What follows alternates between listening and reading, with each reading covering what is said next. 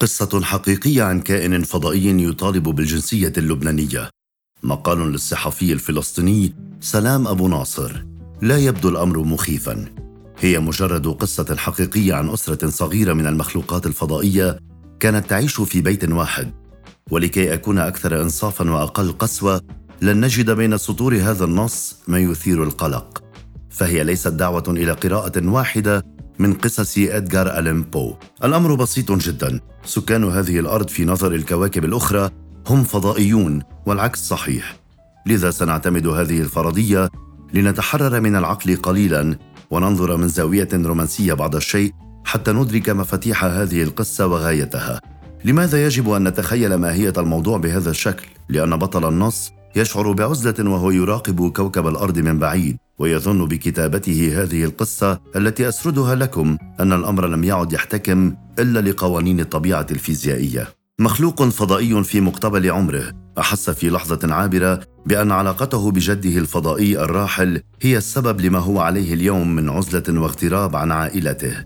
خيارات الرجل العجوز أتاحت لمستقبل أبنائه وأحفاده الغوص في خوارزميات شائكة. يصعب معها تقبل ما يمكن فهمه خارج حدود الشرائع والأديان وتجاهل ما يمكن تقبله داخل حدود الإنسانية. خوارزميات تخضع لرقابة ديموغرافية. ظن بها الجد مدخلا إلى عالم جديد سيتيح له أو لأبنائه وأحفاده الحصول على جنسية تغير من تركيبة الواقع القصري الذي تعرض له بعد خروجه من فلسطين وهو في السابعة من عمره. ثم سوريا التي شب فيها وكبر دون هوية. حين حطت مركبته الفضائية على أرض لبنان مع قوات الردع السورية التي كان جيش التحرير الفلسطيني ينضوي تحت لوائها. وقع الجد يومئذ في غرام امرأة لبنانية أرملة. لدى هذه المرأة خمسة أبناء ثلاث بنات وشابين. بينما كان لدى الجد سبعة أبناء وزوجة تركهم خلفه في سوريا معلنا هجرهم بعدما تزوج الأرملة.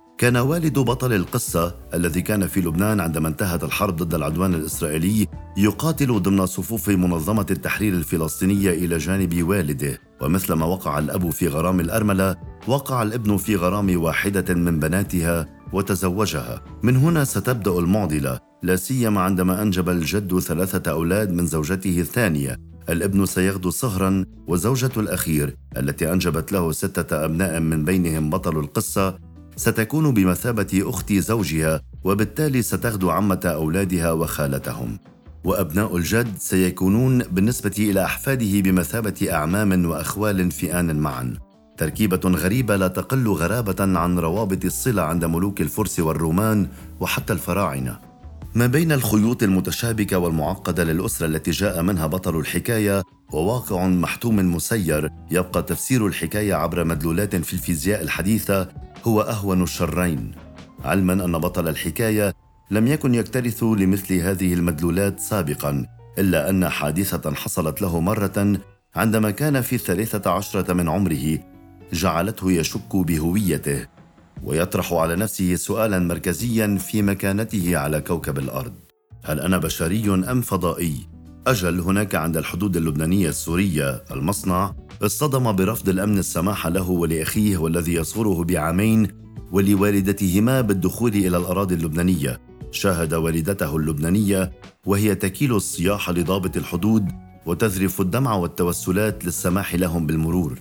وقد كان جواب الضابط أعبري وحدك أو عودي برفقتهم من حيث أتيت استطاعوا بعد جدال وسجال بين الضابط والأم اللبنانية ودفع الأخير مبلغا يسيرا من المال الدخول إلى لبنان على مر السنين فهم هذا الفتى أن هويته الفلسطينية أقل وطأة من أن تكون أمه لبنانية تحمل على عاتقه تربية أطفال محرومين من الجنسية اللبنانية التي نص الدستور اللبناني منذ عام 1925 على منحها لأولاد الأم اللبنانية الأجانب. لكن ديموغرافية الفظة السائدة في لبنان كان لها رأي آخر، وبالتالي قضت الأم حياتها تبحث عن إذن تستمع لشكواها ومطالبها وحقوقها في منح أبنائها الذين صار عددهم ستة أبناء الجنسية اللبنانية. كانت تعلم يقينا أن ارتباطها برجل فلسطيني قد جلب لها مشقة المكان. أي بلد ستعيش فيه هي وأسرتها؟ أليس من حق أولادها العيش بكرامة؟ ألا يكابدون مشقات التوظيف والضمان الاجتماعي والشيخوخة والطبابة والتعليم وغيرها من حقوق تنزل عن كاهلها عبء ما لا يمتلكونه؟ ربما هي حقوق نسبية الأثر والتأثير. ظن بها جبران باسيل عندما كان وزيرا للخارجية اللبنانية قبل ثلاثة أعوام مدخلا لقلوب الأمهات اللبنانيات حين اقترح تعديل المادة 1925 على 15 بما يفضي إلى منح الجنسية لأولاد المرأة اللبنانية المتزوجة من أجنبي خلال الفلسطيني والسوري. للحقيقة لم يبدو الأمر مضحكا بالنسبة إلى البطل. باسيل يرى في هذا الاقتراح مخرجا للأزمة بصب الزيت على النار. وفي توقيت مثالي إذا أراد أن يثلج قلوب الأمهات في يوم عيدهن فعمد إلى بناء جدار عازل يفصل بينهن وهو تفكير فضائي في صلبه. ولو قدر له أن يعترض على منح الجنسية للفضائيين لما بقي سياسي فاسد في لبنان ومؤسساته الحكومية ومجلسه النيابي.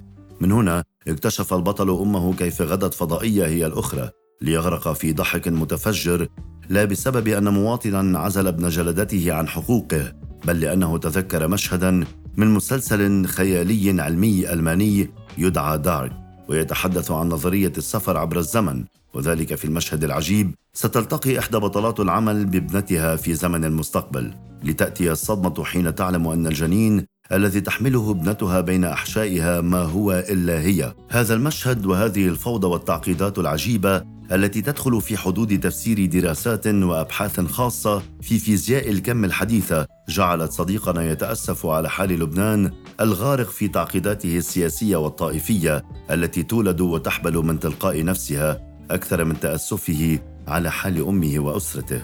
ماذا لو منحنا الجنسية اللبنانية فكر البطل في هذا السؤال مرة واستطاع بعد تفكير عميق وطويل أن يصل إلى استنتاجات رياضية ومنطقية وأخرى غير منطقية جعلته يقع في دائرة الارتياب والارتباك. كان متفقا عليه بعد نيله الجنسية أن علاقته مع الحقوق المدنية والدستورية كمواطن لبناني ستخوله ممارسة حريته بشكل مبالغ فيه. سيتزوج من امرأة لبنانية مثلما فعل جده وأباه. سينجب اطفالا لبنانيين ينجبون له احفادا لبنانيين. سيقترع وينتخب ثم ينتخب ويورث هذا الأمر لأبنائه وأحفاده. سيمتد نسله باعتبار أنه كائن فضائي طفيلي بين جميع أوصال المجتمع اللبناني. وبذلك تصبح عائلته من أكثر العائلات انتشارا في لبنان.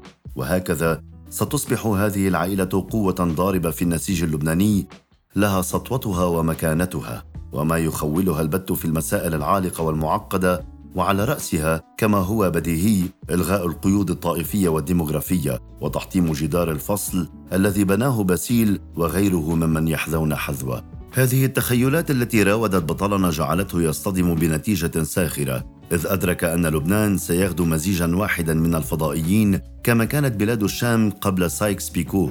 هل هذا أمر سيء أم جيد؟ يا لها من مفارقة عجيبة تلك التي أوصلته إلى هذه النتيجة. أليست هذه حال بلادنا قبل الاستعمار؟ كيف يعيد التاريخ بناء نفسه؟ أحس بطل القصة بارتباك عظيم أمام هذه الأسئلة.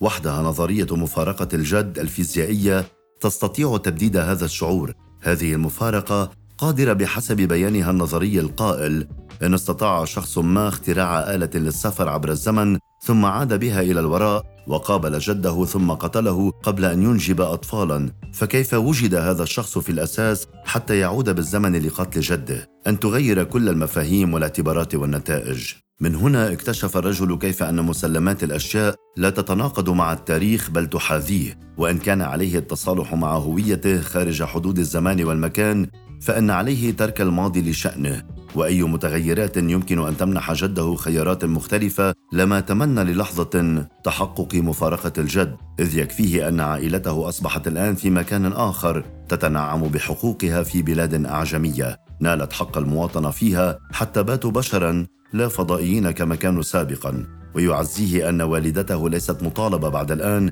ببذل الدموع والتوسلات ليعبر أولادها إلى بر الأمان. وسترفع سبابتها بوجه حكام بلادها وتخبرهم من مكانها البعيد أن لي بلادا لم تحافظ علي وعلى كرامتي. أدرك هذا الشاب أن حقوقه ربما ستكون معلنة ومكتسبة في كوكب آخر وسيرضى بهذا المصير الكوني الذي أثلجت هذه الفكرة صدرة فمصيره لابد أن يكون مختلفا عما هو عليه الآن وأنه يمتلك جنسية لبنانية واثقا بأن ما طرحه عالم الفيزياء الأمريكي هيو إيفريت في نظرية الأكوان الموازية خير سبيل لرؤية الحياة من منظور مختلف فالزمن لا يسير في خط مستقيم. ولكل حدث أكثر من نهاية واحدة وتبنى على هذه النهايات نتائج مختلفة وخطوط زمنية متباينة لأن كوننا بحسب النظرية متفرع عن أكوان أخرى. لذا إن كان المرء قد أصيب بحادثة سير فإن هذه الحادثة لربما لن توجد في زمن أو مكان آخرين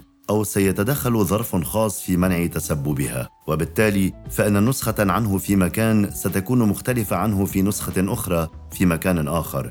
لذا لابد أن نسخة البطل الأخرى تجلس في كون آخر موازن تتلو على مسامع الفضائيين قصة خرافية كيف أن البشر تحدد وجودهم ومكانتهم ثقافة الهوية والانتماء وتعزلهم سياسة الإقصاء والاعتبارات.